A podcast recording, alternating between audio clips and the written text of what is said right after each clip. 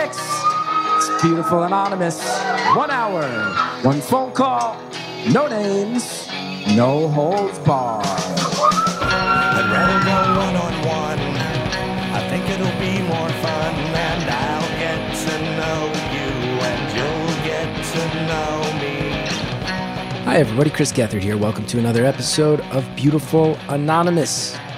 Thanks to everybody who enjoyed last week's episode. Thanks to everybody who's been buying tickets for both my live taping of my new special in New York City. That's March 31st, April 1st, and April 2nd. Tickets for those at chrisgethard.com. We've also, of course, got the beautiful Canonymous coming May 4th through 7th in Brooklyn, New York. Uh, it's going to be the ultimate celebration of being a Beautiful Anonymous fan, and I hope you'll get tickets at beautifulcanonymous.com. And I just also want to say if you can only make one show, make it the Waffle Brunch on Sunday. Uh, that is dedicated to Holly, who was the child that we talked about in the episode Love is Everywhere, which is uh, a lot of people's favorite episode of the show. And the caller from Love is Everywhere, Holly's mom, will be there along with another a whole bunch of her family members and all the proceeds from that show are going to go towards the Make a Wish chapter in Oregon that helped their family during their dark days. Again, beautifulcanonymous.com. I'm very excited for you to hear this one. This is uh this one we recorded this a while ago this caller, first of all, we got a lot of Jersey connections, so you will hear us say the words Johnny A's Hitching Post. I'm not necessarily proud that I know where that establishment is and what it is, but hey, i am a Jersey guy. I've been around. And um, yeah, our caller talks about having a past where he used to do something very different, used to live a different lifestyle, used to walk on the edge, and now is trying to give back and trying to change those ways. We get uh, pretty philosophical about that, about teachers in general, and uh, a lot of Jersey specifics along the way. There's just a lot going on in this one. It was live out in Phoenix. It was a great show, and I'm excited for you to finally hear it. Thank you for calling Beautiful Anonymous. A beeping noise will indicate when you are on the show with the host. Hello. Ah, oh, shit, Chris. What's up? Dude, I was not nervous for a single second when I was on hold because I knew you were going to do that thing about if this goes wrong, it's your fault, not mine. Yeah. Until you told your audience that your last caller studied birds fucking in Antarctica. I hope it's. And I've been a mess every second since then. I hope I hope you're about to be like because that's what I do too. So now what are we going to talk about? no, no such luck, Chris. I'm sorry. Hey, how I, are you doing, man? How am I doing? Thanks for asking. Um, I'm doing pretty good. I've been running all over the western half of these United States, putting on shows. So I'm a little, I'm a little tired, but I feel very lucky and psyched that I get to do this. So that's how I'm doing. How are you doing? That's awesome. Uh, I'm all right, man. It's it's been a long day, long cold day out here in Jersey. Mm-hmm. Uh, I was down in Philadelphia for a soccer match. My team lost. I was not very happy about that. And now uh, this call is either going to make my day a lot better or a lot worse. I'm not. I'm not sure which way it's going to go yet. Well, I got two questions. One, were you watching a soccer ma- match or playing in a soccer match? Oh, I was watching. I was watching a soccer match. I have no athletic ability at all. Okay. And then I do have to ask obligatory if you're from New Jersey, I got to ask what part you're from. Oh, I, I am North Jersey. You're from North Passaic County. Passaic County. All right. Going all the way down to Philly to watch soccer. Um, that's Passaic County. Uh, love it, love it. Home of the Texas Wiener, a very specific type of hot dog, only sold in Passaic County, New Jersey, and and some overflow areas, but born in Passaic County, New Jersey. Home of the Great Falls, one of the great hidden gems of New Jersey. I could go on and on, but the bottom line is, I'm in Phoenix, Arizona, and they don't give a shit. Minimal shits. Minimal shits. One person here says I do give a minimal shit. So caller. That's better than none. Yeah. So yeah, what's up? Both North Jersey guys. We're going to get along great. What do you want to, uh, what should we talk about tonight? I've basically had a couple of different lives here in New Jersey. So we could talk about my old life. We could talk about my new life. We could talk about that weird, scary part in the middle. Whatever, whatever works for you, man. All right, let's start with the old life. What's the old life all about? All right. So, um, you and I were probably at Rutgers right around the same time. Oh wow. Okay. Okay. So, so I- I, graduated from Rutgers, and um, like many people that graduate from Rutgers, I had no idea what the hell to do next. Yeah, you and me both. man. So, so you know, my family was uh, starting kind of a smallish business, and I decided I would go into that. And I ended up running a school bus company for about 15 years, which is about uh, exactly as much fun as it sounds like. That sounds like so much logistics. Yeah. Well, it's it's it's basically you do something like this impossibly difficult thing every morning, then you undo it every afternoon, and then you drink from that point until you have to do it again the next morning. So, and you're responsible for hundreds of theoretical children's well-being, like children you don't know, but they are in your hands Thousands. ultimately. Thousands. You were Thousands every single day. every single day. You're trans, and you're like hiring the drivers that are getting them there, and praying that these people aren't like see, aren't doing anything crazy, and and hoping everything goes okay, and praying there's no car accidents along the way. Every day. Yeah, and there always are. So, yeah, and you know, it it wasn't really a fulfilling thing. Obviously, you know, you don't get a lot of uh, joy out of of simple logistics like that.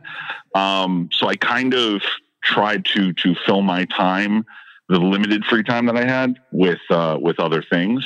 Some good, not some not so good, um, and just kind of move through my days of I don't want to say depression. That mightn't be fair to people who who really struggle with depression, but through more than a few black dog days, I guess I would say.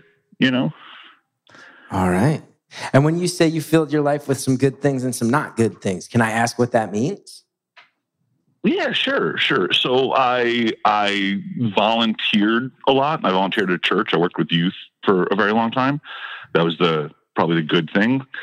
And I spent most of my night drinking in go-go bars. That was probably the, the bad thing. Wow. All right. All right.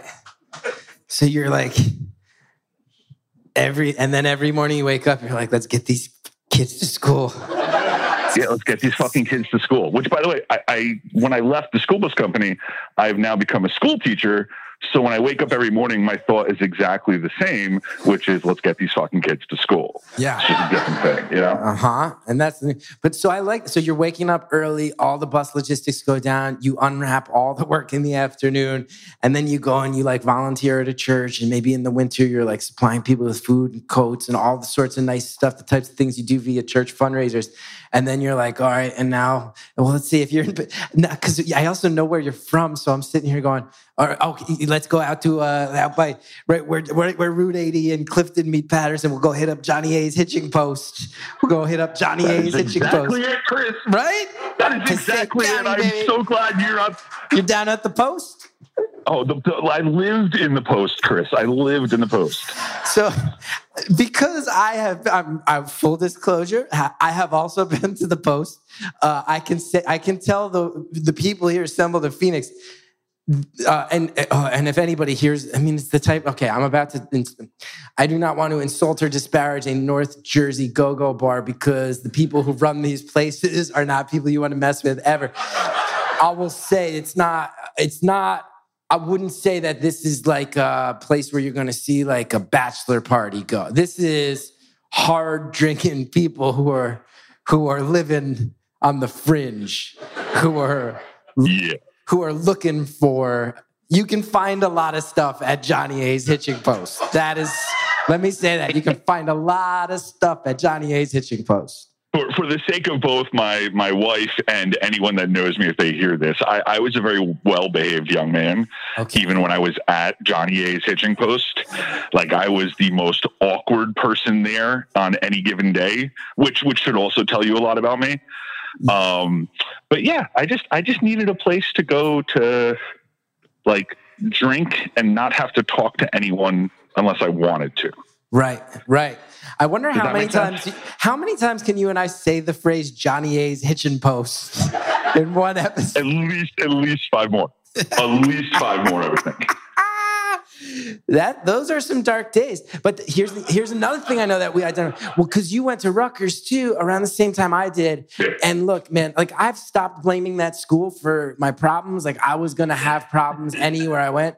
But that like because look, everybody knows people in Arizona party, and the schools here are legendary party schools, like known as the country's like the party schools. It's like a national cliche to say you go to Arizona if you want to party.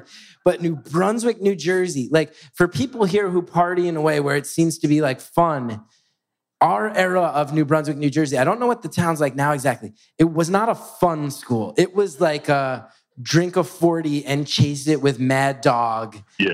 It was like, Yeah. it was a self, it was a place with a lot of like self hate and self destruction back then. I don't know if that was your experience as well. Oh no, hundred percent, Chris. So I was I was the sober guy through college. I didn't drink. I didn't want to drink until I was done.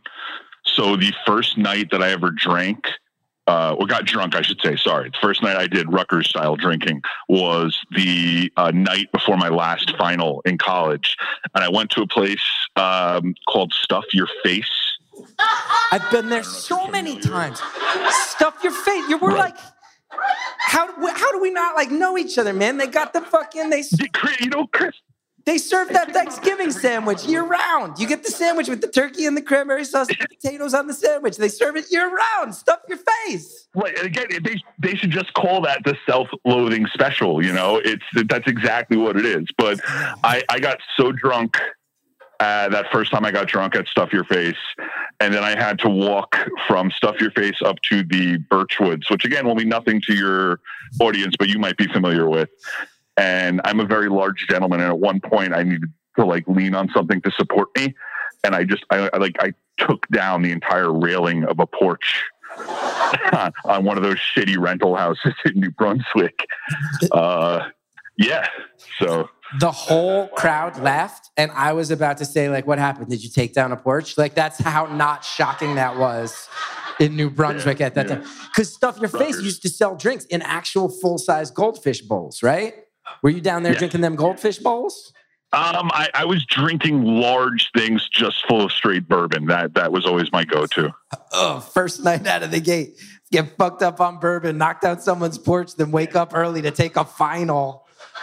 Welcome to New yeah, it was Jersey. a- It was math for liberal arts majors. So I, I could have still been drunk and I would have been fine. Yeah. Yeah. I'm with you. I am with you. Me and you, cut from the same cloth. Um, some we got some comments coming in about this section of your life. Um, here's a good question. Did you drive the school bus? We have multiple people asking if you ever got to drive a school bus. Let's pause right there. That's the hard hitting question.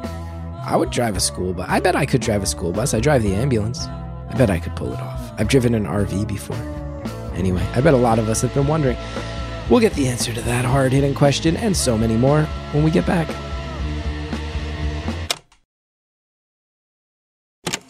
Thanks to all of our advertisers who help us bring this show to the world. Now let's get back to the phone call. Did you drive the school bus? We have multiple people asking if you ever got to drive a school bus. It seems that this is something of a fantasy amongst our crowd tonight. Yeah. Yeah, so I, I definitely, I definitely did drive the school buses. I just, again, so we're clear, I did not ever drive the school buses after drinking. I've only that that night at Stuff Your Face. That was my big drunk night for my life. Uh, the rest of the drinking was like smaller scale. But yes, I absolutely did drive the school buses uh, entirely too frequently. And Damien seems to know a lot about school buses. Damien says, What make of school buses did he drive? Thomas, Bluebird, conventional, or transit? Give up the details. I don't know. Uh, any so of I had means. I had all of those. you had I had all, all of those. You're telling me you've driven a you've driven a conventional Bluebird. I absolutely have. God damn. Okay, I'm convinced. Your credibility is unquestionable when it comes to school buses. Excellent, excellent. Appreciate that. Were you uh, were you were you driving the school buses like moving them around the yard, or did you ever do runs like dropping kids off at school? Oh no, no, I did, I did, I did runs all over the place. I've been, you know, when you're in Jersey, you really only cover North Jersey and and maybe New York City, but yeah, I've been all over the place. Those, dude, those school bus trips. Living in North Jersey means that we used to get to take, um, used to take field trips to New York City, and you think back to those bus drivers having a bus full of fourth graders in like Times Square Yeah. in 19. I remember they took us to see, dude, when I was in fifth grade. uh, So that would have been what, like 1990, 89 maybe? They took us to Manhattan to see the musical Cats fourth or fifth graders. That show makes no sense to adults. That's an indecipherable experience. There's people crawling. We were at the matinee and having people crawling around with like cat outfits on and light up glasses, singing songs. But more importantly, driving into Times Square because you come out by Port Authority, you go through that Lincoln Tunnel, driving into the middle of Manhattan at 10 years old in 1990, and you'd look into Times Square and be like, "There's people fucking standing around in lingerie. There's people fighting. There's like people selling like like bootleg merchandise everywhere. That was eye opening. I can't imagine being a bus driver and having to do that. Yeah, it's the entire thing's uh, is kind of a nightmare. You know, it's that that tension of being completely and solely responsible for the lives of 54 children that are sitting directly behind you uh, and have no idea how precarious that situation is. Um, yeah, that'll give you anxiety. So When I was growing up in West West Orange, you just brought back a memory that was I was in first grade. Um, the bus it was uh, kindergarten through sixth graders at the time, and a bus driver got fired because a bunch of the older kids were being really bad, and he flipped out and started yelling, "I'll kill you! I'll I'll crash this bus into a fucking tree right now! I will crash this bus into a fucking tree!" He lost his mind. We broke him. So how often does that? happen? yeah, that happens. Yeah, it happens. That happens a lot. That happens a lot. I literally had a, a bus driver drop kids in New York City, drive the bus to Harlem, park the bus, get off, and disappear. And we had to send a different bus to get the kids, and then I had to go find the bus in Harlem. And what So you- it's the kind of thing that does happen. and you just get a call that's like, hey, the driver quit. He ditched the bus. Go Yeah. find it. And then get to the Natural History Museum and pick up the kids before they realize how fucked up this is. That's exactly that is exactly what happened, and that is also one of the reasons that I got. Uh, you know, so sometimes the problems with family business is is not the business. Um, so there were definitely a lot of family problems there too that made me want to get away from it. But the other thing was being on call 24 hours a day, basically for something that ultimately doesn't matter. That got to be too much for me. Like if they were calling me in the middle of the night for something that like would worthwhile and, and help somebody, that'd be one thing. Just because the bus was late or missing or you know, fucking whatever. That that wasn't happening anymore. Um, I also want you to know that we've got tweets coming in from uh, multiple people complimenting your voice. You got a great voice. Do you hear this a lot? So WRSU Rutgers, that was my thing when I was in college. WRSU, Rutgers Radio, 89.7, baby. yeah, that, that, I was on that all the time. So thank you.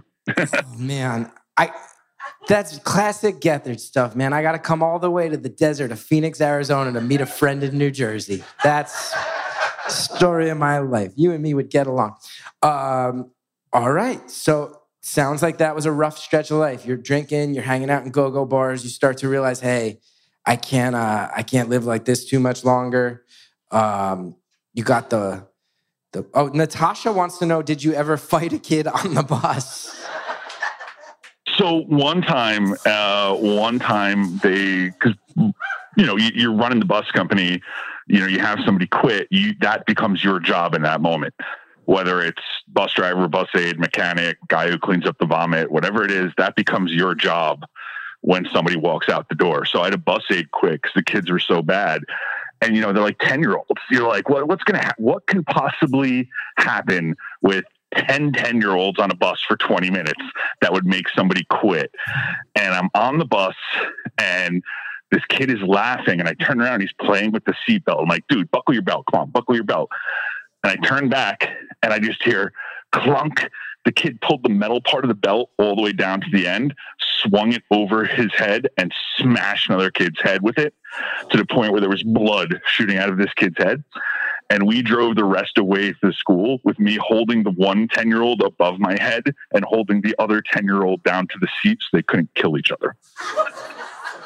So when it gets crazy, it gets it's you know it gets crazy quick in ways you wouldn't necessarily expect for something that sounds so simple. But wait, you weren't also driving the bus, were you? No, no, no. I was the I was the attendant that day. Thank God. You were the okay. You were the bus aide that day. Yeah, I was like I said, yeah, like I said, you become whatever the person who just quit was. Ah, yeah, that's a crazy life. Uh, one more question, and then I want to hear about the other phases of your life. Go for it. um, another lost boy said something that I think is interesting. When you go on a trip to the zoo or wherever, do you get a ticket or do you just chill in the parking lot? So, so that was always the craziest thing. Like it depended on, it depended on what school you were working with. So there were schools that would, you know, you'd, you'd roll up, you'd pick them up, you'd get where you were going, and they'd be like, "Oh, we have a ticket for you, and we have a meal voucher for you, and you know, we got the kids to each put in a dollar, and, and here's a tip for you." And there were other schools that you'd get there, and they'd be like, "We don't want to see you for six hours. Go do whatever the fuck you want." So it was, it was kind of hit and miss. Yeah. I never got to do anything really cool. I got to watch a lot of like high school field hockey matches and things like that. So nothing, nothing fantastic. And then Morgan wants, I feel like this is a North Jersey prejudice question, but then I also feel like I'm like, yeah, I Go for it. actually think it is a valid question. Is there a school bus mafia? So yes and no. It's it's the same mafia as everybody else. So it's not a school bus specific mafia, it's just the mafia is involved. Yeah, it's it's the same. It's the same guys because it's all bid work. So it's the same guys that that do the contract. By the way, there's no way that anyone listening to this that knew me wouldn't know who this was already. But uh, I'm really hoping that if any of the mafia is listening to this, that they don't. Um, yeah, it's the same guys that do the trucking. You and I both grew up in North Jersey. Like it- it's like garbage roots. You all just assume that like a lot of the mafia Yeah. backed companies and, and a lot of the mafia Not all of them, but a lot of them. my understanding too is like a lot of them have gone legit and that like garbage gets picked up at a really incredibly reasonable rate in my town. Like mafia is kind of rad. Like I like the mafia. I don't like everything Yeah, about them. corruption works if it's efficient. Yeah, like mafia. Listen, I know I'm here in North Jersey and people are probably like, you can't really feel this way, but I'm like, listen, I don't like that I kill people and that there's all this graft and corruption. But like, if they pick your kids up from school and it keeps your taxes lower because the town has to put in a lower cost bid, like, all right, fuck yeah, mafia, cool. That's kind of. I feel like Yeah. that's kind of the North Jersey attitude. Yeah, it's like salute, go for it. You know. So your family uh, had one bid, and there's other companies that maybe have families with uh, distinctly Italian last names, and they're putting in their bids, and let's everybody see how it goes. Yeah, yeah, that's uh, and it works out sometimes. So, So you hit this point where you go, I any other questions about school buses or? no, I feel like we got to move on. This one's flying by. We only have 30, we've already talked for 20 minutes. So I, we could talk about school buses forever and we'll come back to it if we want to. But um, I hear the makeup of your life. So you're working this family business 15 years. It's kind of insane. It's all logistics and then dealing with problems and and you're drinking at night and you're trying to be a good person, but then you're you're sitting around in go-go bars. You go, I got something's got to change. So was there a break? Yeah, so I mean, I, it, what was the breaking yeah, point? absolutely. And you just you just nailed it because, like you said, a phrase that every time I listen to your show, and I'm like, you know, my story's not special. My story's not different, but my struggle is the constantly trying to be a good person or constantly trying to be a better person. And at the end of every day, going, "Fuck, I'm not," you know. Um, so I, I just kind of hit a point where I wanted things in life that every time I turned around were being taken away. Like every opportunity that I had to. So I, I got married and we wanted to to get a, a new house and we wanted to start talking about kids and uh, you know when you start to back when you start to back off of like working 24 hours a day, seven days a week, and there are other people who are making large amounts of money off of that, um, they get a little antsy and they get a little mean and then they get a little cruel. And I just kind of hit the point with my family who was um, profiting off of what I was doing, um, but not really helping. And I told them I couldn't do it. And it, it got really, really ugly, really, really quick. So, um, you know, when I left, you know, I decided I was leaving. I told them I was leaving. Um, and we, we came to an agreement and then they went back on it. And then we came to another agreement and then they went back on it. And then we came to another agreement and they went back on it. And that went on for a little while. And, uh, things kind of hit a very unpleasant, um, head. And, you know, I was there one day and I was gone the next. So I found myself kind of sitting there at like 35, 36, um, you know, not not going to fall back on my journalism degree from SCILS or my uh, my WRSU experience. The School of Communication, Information, and Library Science, everybody. SCILS, the School of Communications, Information, and Library Science. I took a couple classes there. I was I was a SCILS kid for a very long time. Um, but you know, it's not something you go back in and you get in yeah. after being 15 years out of it. It's a totally different thing.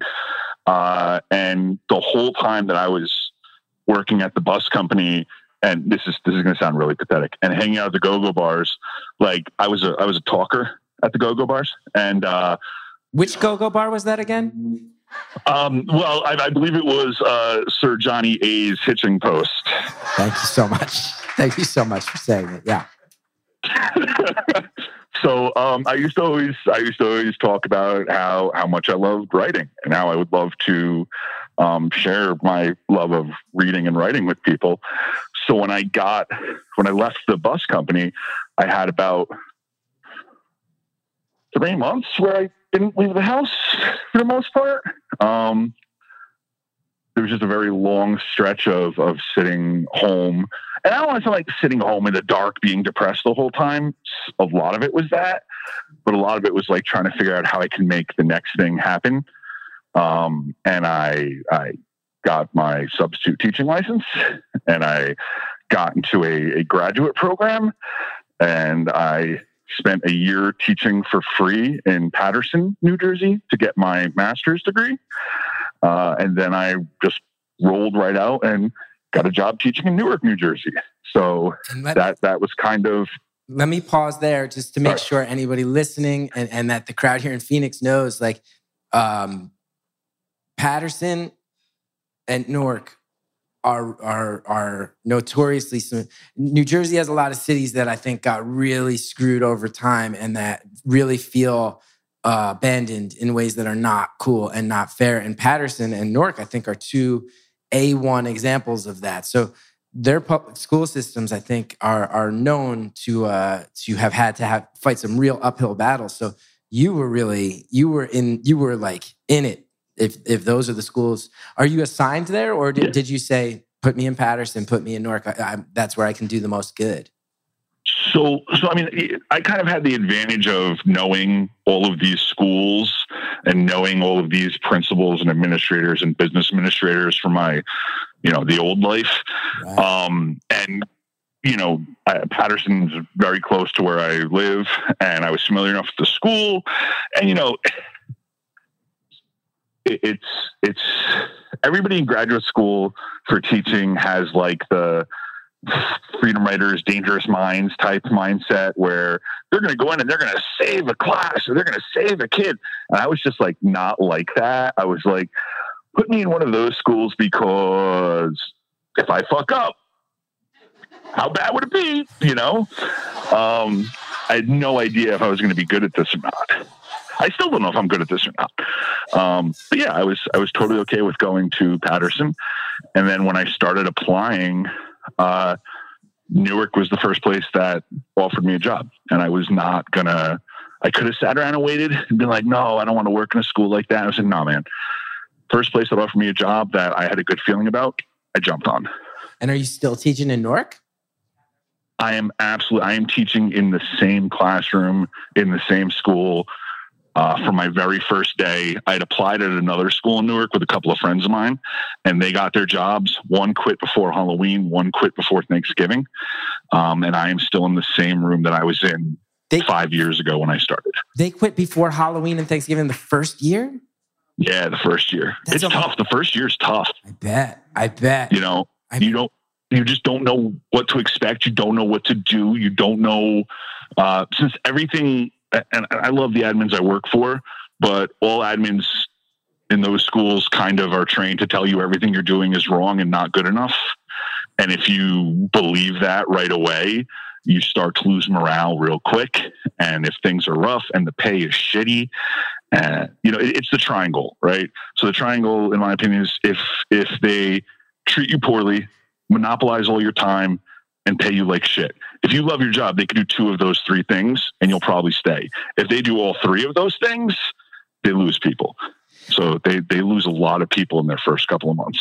I also know that I had a friend who got into teach similar, like had said, I want to rebuild my life and got into teaching. And I remember her telling me so much of the first year was her figuring out that the kids are testing you at all times and you got to learn Yeah. how you got to learn how to shut that down and that's a really hard thing i have to imagine in Paterson and like I don't think i could ever teach in that environment just because they'd look at my last name and it would just be hey uh excuse me mr gethard Yeah. and it would just be endless and I, what am i going to do it's gonna break me at some Chris, point let me, let me tell you, I am a six foot three, 400 pound, bald white man.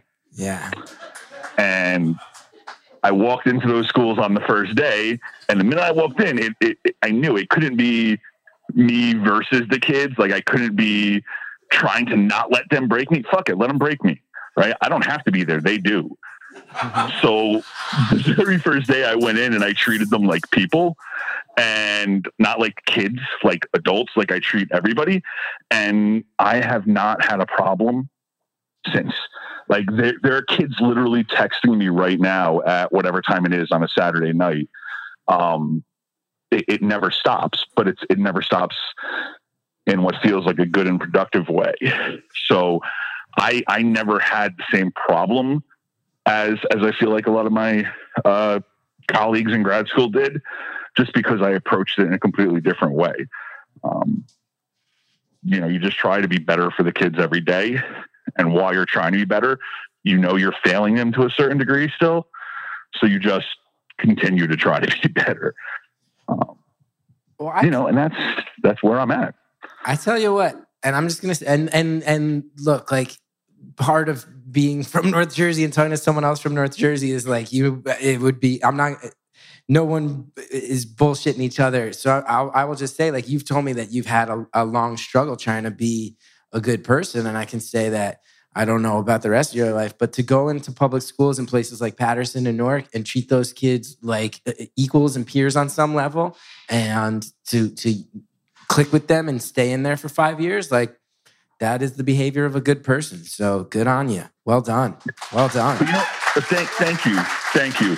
But you know, Chris, that's that's actually, and we're going to run out of time, I'm sure, before we get this. But that that's really kind of that that nagging question that I've always had is, am I doing these things because it feels like what a good person would do? You know, like am I am I doing these things because being the one who answers the kids when they call you with a problem in the middle of the night, or giving the kid his ninth, tenth, twelfth, fifteenth chance to get something done, like do I do those things because that's what I think a good person should do? And I think by doing those, it will it will tip me over to that side of things, or or if I just actually managed to pull off becoming a good person. And I swear to God, dude, I lose sleep over that at night, and and yeah, no, I just I don't know. I don't know how to know either. let's pause. Now we're getting into the real philosophical side of life, right? What's it mean to be a good person? Is being is a good person is that is being good is that a thing you do or a thing you are? We'll hear more about it right after this. That's it, everybody. That's all the ads. Now we're just gonna finish off the phone call. Let's do it. Yeah, no, I just I don't know. I don't know how to know either. Well, it's you were sitting here asking basically, like fundamentally, is good a thing you do or is good a thing you are? And that kind of feels to me like it's something a philosopher should answer. And at the end of the day, me and you got degrees from Rutgers. So I don't know that we're qualified to answer life's deep questions like that, man. We went to like a mid-tier state school before before all the football money came in in 2006. Uh, I, I tell the kids that all the time when they ask me. They're like, like "Mr. It's just again, me and a couple hundred people in listening to it, they Phoenix now know figured it out exactly who you are. Oh damn! Um, I'll never be in Phoenix. It's too hot for me. Um, so you know, like they, they they ask me all the time. Like they'll come to me and they'll ask me questions that uh, you know I just try to work through with them. I don't. I can't give them the answer. And like sometimes they'll stop. Like, are you qualified to do this? Like, dude, I'm barely qualified to be an English teacher. Like, I'm only here because other people quit, and I don't ever quit. So it, it's it's got nothing to do with Rutgers, man. Uh, there, there are people who went to much better schools than Rutgers that I work with that are fucking idiots. uh, and and I'm a lot of things, but I don't think I'm a fucking idiot most of the time. And let me say this about Newark too. And I feel like, I mean, Paterson, if anybody here has seen the movie Lean on Me about Joe Clark, that was uh, based on a, a real guy who was a principal at a school in Paterson, New Jersey. Like that is the town. If you remember, remember that one back from back in the 80s, they used to call me Crazy Joe. Now you can call me Batman. That's like a New Jersey classic. Um, and Newark, I actually, I- have a New Jersey podcast and I just interviewed a friend of mine who grew up in Newark because I grew up in the suburbs and I have a lot of really weird feelings about how the suburbs treat the cities in Jersey. And I remember him telling me, kids in Newark, like they have to grow up really fast. And him, he was telling me he had, there was, for example, like a 13 year old kid in his neighborhood and his mom married a guy and moved and would just send him $150 a week. And the kid was driving when he was 13 and he'd get pulled over and the cops would just be like, we know you're going to school. So we're not going to give you a ticket. Like this is a city where there are some people in some hard circumstances. How, uh, I hate to say it too, because you know I read so much, I care so much about where I'm from, and like I know too. There's a couple famous examples of like, uh, or they were sort of locally famous, like football players will come out of the North high schools who are really good football players, and they get scholarships, and then it winds up that their paperwork or their grades are messed up, and then they kind of fade away, and they don't make it to the school, and it's a it's a city where kids, I think, um, have a lot of reasons to not be idealistic and a lot of reasons to give up. That must be hard to see on a daily basis. So it's it's literally, and I, and I say this all the time. When I when I did my year in Paterson, uh, I felt like a lot of the kids were angry, you know, and you can kind of use that anger to motivate them. Like we, we do, we would do lessons that were basically focused on them not just accepting what they've been given or not just been accepting where they've been put because they were angry and that would motivate them to to get past that. I love Newark, but my kids are just sad. Like we have we have I'm not going to say how many kids in my school, but it's a lot. We're we're one of the bigger schools in Newark, and we only have like three social workers. And one of our social workers that retired last year was just this amazing human being who, uh, you know, I would I would field the problem, and I would I would get the kids to talk to her because the kids were used to me, they were comfortable with me. But like that next step is getting them to talk to somebody else to get that help. And now without her, because she's retired, it, it's a it's a much bigger climb. And uh, there is not a day that goes by where I don't have crying kids in my room. And some of them, when I say kids, some of these kids are 17, 18, 19 years old, but it's just, it, they're sad. Um, and there are a lot of days because I, I, I get really close. I have my kids for more than one year usually. So sometimes I'll have kids for all four years and you get really close with them and you love them. And sometimes all you could do is sit there and cry with them. So it, it's it's a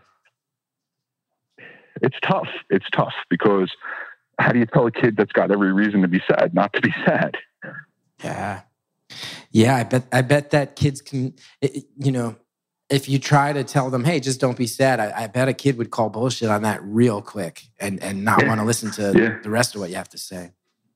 Can I You know, and, and I'm I'm kind of the one that that's always very blunt and honest, both with the adults there and the kids there, because a lot of the adults have always been teachers or have always worked in schools, and they've got that public school mentality, which I feel like I've heard you take issue with before. Uh, very valid issues. Um, it's not always like that, obviously, but sometimes they need somebody who did something else in their life to like give them a little more perspective. So I'll be very blunt when I see another teacher not dealing with something um, in a way that's productive for the kid that's going through something. But I'll also be really blunt with the kids. Um, you know, it, it's I don't know if I could work in the suburbs anymore. Not because Newark broke me, but because I've learned how to deal with things in Newark. If a kid in Newark walks up to you in the school and goes, "Hey, fuck you, man," you look at me and go, "Hey, fuck you too," and then what do you want to do now? You know, you, you got to have Yeah, that gotta ain't gonna fly in relationship Millburn. That ain't gonna fly in Millburn, Right, bro. exactly. Millburn Not is at all. Um, Millburn is one of the best public high schools in the country, and it's it's that's another a very. I feel like one of the things that Arizona. It's so funny being standing here talking with you about this. Everything's spread out here, but in Jersey, I can guarantee Millburn High School, which is usually top, ranked in the top ten public high schools in the country, it cannot be more than a twenty to twenty five minute drive from wherever this guy's teaching. Yeah, that's one of the it's- it's strangest things about where that. we live. Oh my god. I was there the other day. I left my school. I drove there the other day, and it was, in traffic, it was 25 minutes. and those kids have i mean their own sets of problems and their own pressures but your kids must look at them and go that's 20 minutes away and those kids have everything and we got nothing You know, honestly, I think the I think one of the big things that that partially makes people misunderstand the dynamic inside these schools is is what you just said. And it's not that my kids look at those kids and think they have everything and we have nothing. It's that my kids don't know those kids exist. yeah my kids have never seen like I take my kids to restaurants sometimes when we're out like uh, I work in a weird program. We do weird things, but sometimes we're outside the school with like just three or four kids, and I'll I'll stop and we'll we'll go into a, a nice restaurant for lunch, and they sit there and they don't know what to do. And it's not like they're not sophisticated or whatever it is. It's just they've been in nice restaurants before, but they're a particular type, right? They're not used to to different things. Right. They are, are very worldly in their own realm if that makes any sense. But when they when they step outside of that so they know and, and I've, I've got some rich kids in my school too. I don't want to like say there aren't kids with a lot of money there but um it's it's definitely the rarity. But they know that like rich people exist. They know there are nicer schools but they don't necessarily know what that actually looks like because some of them never leave their neighborhood. Yeah. Yeah. Now i also want to tell you something. This is because we were having like the school bus stories and and you're holding kids down and the harlem thing and we're all laughing at how crazy life is and Johnny A's hitching post and then we get into this thing about like public schools and kids needing to have hope and class disparity.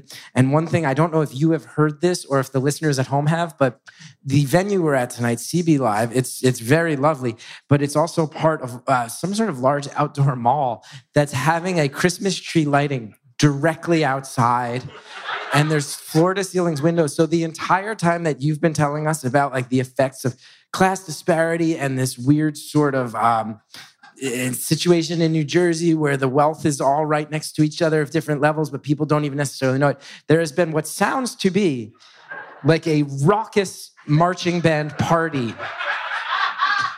directly outside that matches up almost completely with just this really thoughtful but like focused and grim fire fire in the belly section of, of the show like right now there's people outside literally with drums that are going like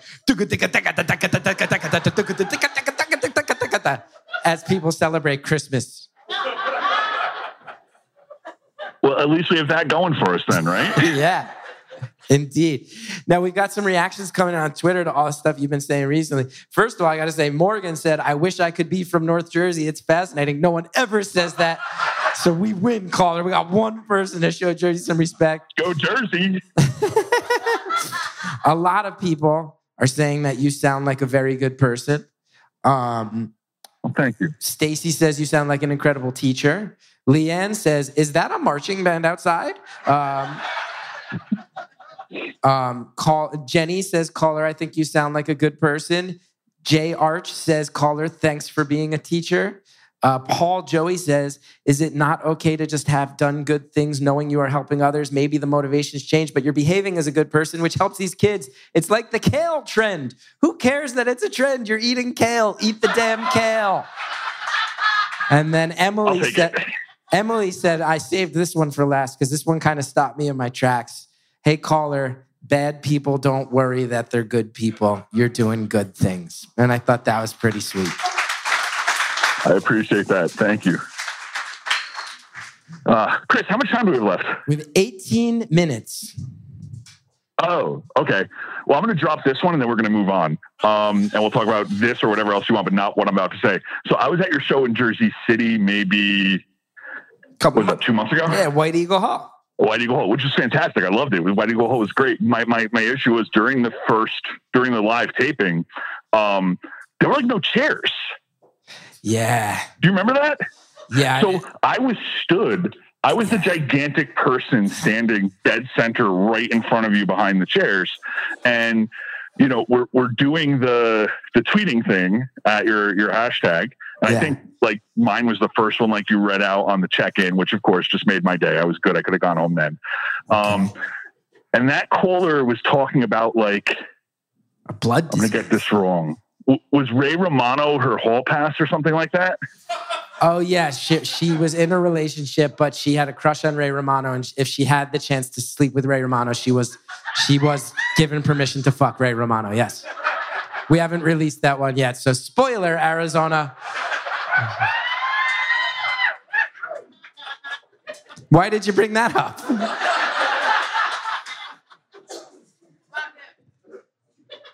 Caller? Ooh. Let's pause the clock. Okay. Yeah, my man. Oh my god. There you go. Oh my god. When when uh when we hung up the first time, I called someone else right away to make sure my phone was working because I was panicking. I have no idea when we got cut off though. I talked for so long. I feel so stupid now. Oh no, it's all good. Everything's good. Also, someone tweeted. Someone here knows English, uh, Jersey well enough to know. Um, are you a hot, uh, hot grill or a Rutt's Hut guy? So uh, I'm a Johnny and Hanges guy. Wow, classy. So third third option. Right, Rutt's Hut and Hot Grill are both in Clifton, but Johnny's and Hanges is in where? Fair Lawn? Now it's in Fair Lawn. It was in Paterson. I'm a big fan of Dickie Dee's down in Newark, though. Dickie- So we got to give some respect to Dickie Dee's and the Italian dogs. Much respect to Dickie Dee's Italian Dogs. I'm a Jersey, I'm a Jimmy Buff guy myself, though. So okay, I got to just draw a line in the sand, just make that clear. Lifelong, I, I respect that. It's I fair. respect that. Anyway, okay, couple Jersey references. We're up and running again. Where were we? Uh, where were we? We're talking the show White Eagle Hall. So the caller you were talking to was talking about Ray Romano being her hall pass, Yes, and my Ray- wife tweeted at you about she and she said I married my hall pass, and I like the show went on, and then you read that out at the very end of the show, and she was like so embarrassed. She's like, nobody's gonna remember what I was referring to. I said it's okay, they don't know who you are. And then you were like, oh, we got to get her on the show. And literally, as we were pulling in my driveway coming back from Philadelphia, just now is when I got through to you guys. And she was so angry. She was so angry that I got through to the show she didn't get- instead of her. Is she just like sitting next to you, listening to your side of the conversation? No, no, I actually, I, uh, she's in the other room. We picked up dinner on the way home. So she went in. She's like, should I wait to eat? I was like, no, just eat. I'm to be a while. So Wow. she's eating dinner in the other room and she's stewing. Like, I know she's going to be mad when I get out there. Um, and I'm okay with that. You just got to be okay with that sometimes. Can I say hi to her? Do, do you want to? I would love to if you're comfortable with it. Yeah, hold on. All right. Here, here we go. I'm walking through my very small English teacher sized house and I am walking into the living room. Hi. I hear you married your hall pass. Oh yeah, that was me. Yeah, I just opened that for Yeah, that was me. Now, your husband's been telling us He's about your husband's been telling us about his past at the bus company and his present teaching in Newark, and has said that sometimes he wonders if he's a good guy. But I gotta say, he sounds like a really great guy. Well, that's because you know you're only hearing half the story. I told you she was angry, Chris. Didn't I tell you? You truly did marry. So you married a, a girl from Jersey as well, huh? Oh, 100%. Her, her, uh, my mom lives up the block. Her mom lives down the block. So, and I've left her back in the living room and I've walked away now because that was enough of that. So, You are gonna get it later. You're gonna get it. We have oh, uh, I'm definitely going to get it. we have uh, other other teachers in the room tweeting that they are getting the teacher feels. Bianca says, "I'm feeling all the teacher feels. I'm a teacher too. Glad to be here tonight." I, I'm, I'm glad you have. Te- but this is the thing too. There's always teachers. There are so many of us. We're everywhere, and you know, it's crazy. I, I don't. I don't mind not getting respected. You know, it's not a profession you choose to to get a lot of respect or money or anything like that. But it is kind of crazy. It is kind of crazy how how little respect there is in this country for teachers right now, or for for thinkers even. You know. Well, I've said it on the uh, on the show before too, but there's a website where you can go and you can buy supplies for teachers, and teachers put up like, "Oh, I need like markers." And donors choose. I and I yeah, DonorsChoose. I absolutely hate it. I hate I, I support it and I donate things and when I see stuff uh, especially when I lived in Queens I would go there was a school at the end of my block and I'd see teachers putting up like hey like literally putting up like we could use more art supplies and I'd go and I'd kick in and I'd go I hate Well, that this exists I hate that this exists. It's exists everything, right? That's the problem, and it's everything. So I I just recently used it. My uh my teaching partner he uses it all the time because he he loves you know getting stuff. Um, he's a great dude, uh, but he's he's young, you know, and he looks at it that way. If we can get cool stuff for the kids, which is important, I Mhm. look at it as everything that we need that we get through that website, not the website's fault, but everything that we need that we get through that website is one less thing our district feels like they have to give us. right you're letting And then you hit the that hook. point where somebody somebody doesn't donate it and all of a sudden it's either you got to do it now. And I spend I think I spent like three grand on pizza my first year teaching. You know what I mean? Like we, we just gotta we gotta pull everything out of our pockets in that district. And I just did my first donors choose that got funded, and it was basically for comic books because I run the school's comic book club, and we needed like the new the Sandman comics because you know that's what we're talking about. The kids are talking about now, and uh, you know I went to donors choose because like the district's never going to buy me this anyway. But whenever we get pencils or paper or stuff like that, it's like you know you're just letting the school off the hook for paying for things that they they can pay for. So it's it's it's a well intentioned thing that I just I just don't don't I got to tell you Don't like too, that for all the heartbreaking things, the front row could just see. I got like choked up when you said you run the comic book club. For some reason, that hit me I in the do. gut really hard. so Chris this was this was like the old the part of my old life that I carried into my new life uh, is that you know at that point where I was just miserably running a bus company in a, a trailer uh, in a you know an industrial park in northern New Jersey. Um, my office just all gray walls, and I just like I started buying like comic book art and comic book statues, and some of those were great decisions, and some of those were horrible decisions. And I bought a seven foot tall Iron Man statue at one point, and then I got married, and one of those things had to go. So there is now a, a seven foot tall Iron Man statue in my classroom in Newark, New Jersey, and uh, you know We have uh, I'm that guy. Stacy wants to know if you let your students do book reports on comics or graphic novels. I don't make my kids do book reports at all, but yeah, they absolutely read comics and graphic novels and whatever else they want. I have the biggest library in the school. I love that. I love that. And caller, we only have about eight and a half minutes left. We've got we've got people. Tony in here in all caps saying pay teachers more. My friend Heidi's here tonight who said, My mom, a retired music teacher of 30 years, nodded vigorously when caller said teachers aren't getting enough respect. I think that is a pretty universally agreed upon vibe in this room of let's take care of the teachers. We got Jose said, Jose said, any teacher running the comic book club at a school for the students is going straight to heaven. So you should know You got There Jose's go. blessing. Appreciate it. You got Jose's blessing. Are there any comic books that you find the kids of Newark respond to uh, in a way that that is Well, striking you, to you? you know what? The, the kids are like super into anime and manga right now. So like getting them to do any other kind of com- comic book is a little bit difficult. Um, but they'll they'll read just about anything you put in front of them for at least a little while.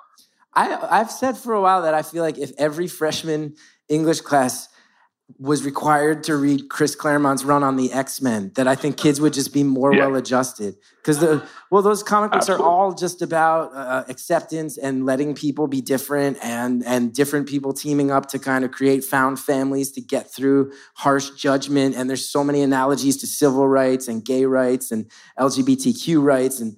I, I read the X Men. I'm like, oh, every kid should read this when they're 14. It made me feel a lot better. Made me feel a lot better. Absolutely, man. like Nightcrawler.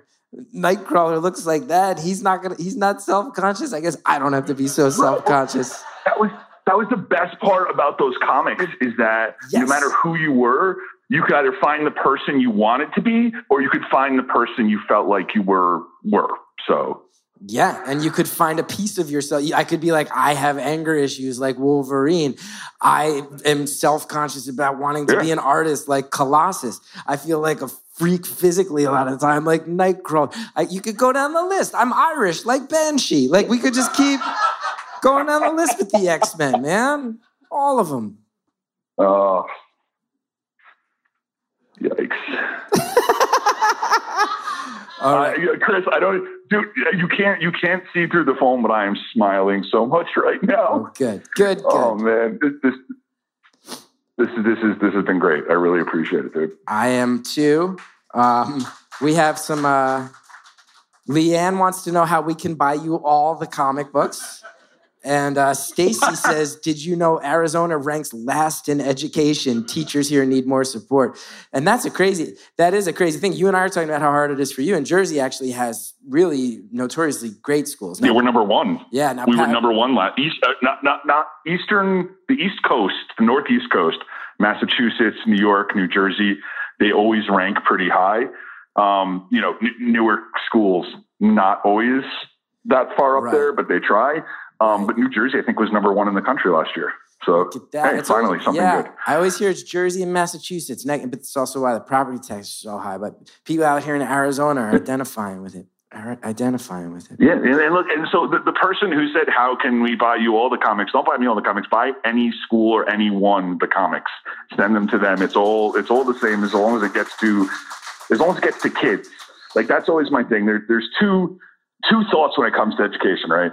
Everybody talks about we do it for the kids, we do it for the kids, we do it for the kids, and then sometimes I look at the kids sitting in my front of me and I go, "Why aren't we doing it for these kids?" And then other times it's like, why can't, you know, how can people from somewhere else help these kids?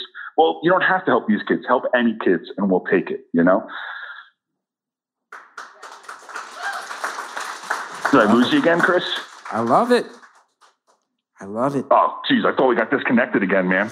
No, I was just standing there soaking in your profound wisdom, dude. Chill out. Okay, appreciate it. Sorry. Just taking a breath because what you said was really great. You're around some kids. Help the kids you have access to. Don't worry about theoretical kids Yeah, you don't know. that's it. Start with your own community. Start with your own family. Help That's the it. kids. Exactly. Caller, you're a great person. Exactly. You're a good person. Nah, I'm trying, Chris. Thank you.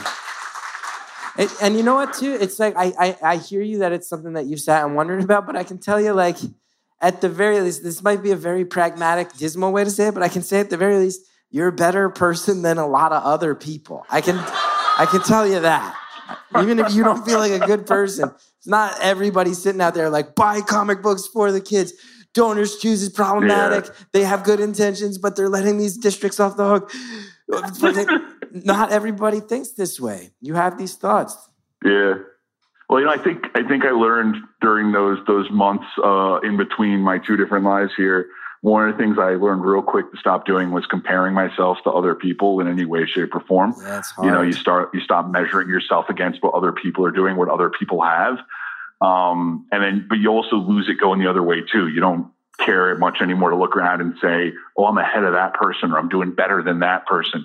Like you gotta you gotta put that away. You gotta stop doing it. You don't compare you don't compare victories, you don't compare defeats. Otherwise, you, you they're all going to be defeats. You know.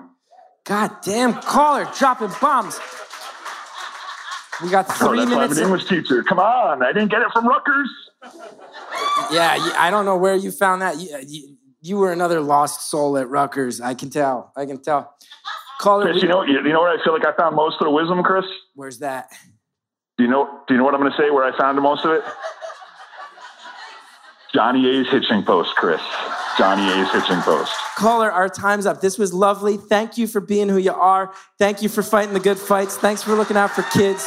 Thanks for sharing all your funny stories with us and um, giving a very real look at what life is like in the classroom and inside your head. It's really, it's been quite cool to talk to you, and I hope I, I hope we cross paths out in Jersey sometime soon.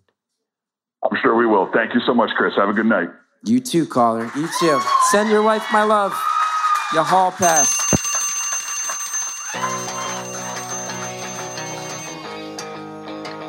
Caller, thank you so much for calling, for sharing your story, for talking Jersey with me, for trying to do your part to do good in this world. It's uh, a pleasure. It's a pleasure have gotten to know you. Thanks for sharing your story. Thanks so much to Andrea Quinn, who comes on the road with me and records the audio on the live shows. Thanks to Anita Flores, who produces the show. Thanks to Jared O'Connell for all of your engineering. Thank you to Shellshag for the theme song. If you want to know more about me, go to chrisgethard.com so you can find out live dates. And remember, Beautiful Cononymous is happening. BeautifulCononymous.com. Let's get out there. Everybody get to that waffle breakfast. Hey, wherever you listen to the show, there's a button that says subscribe, favorite, follow, something like that. It helps us so much when you hit that button. Think about doing so. If you want merch, podswag.com. If you want your episodes ad-free, stitcher.com slash premium. Use the promo code STORIES for a one-month free trial.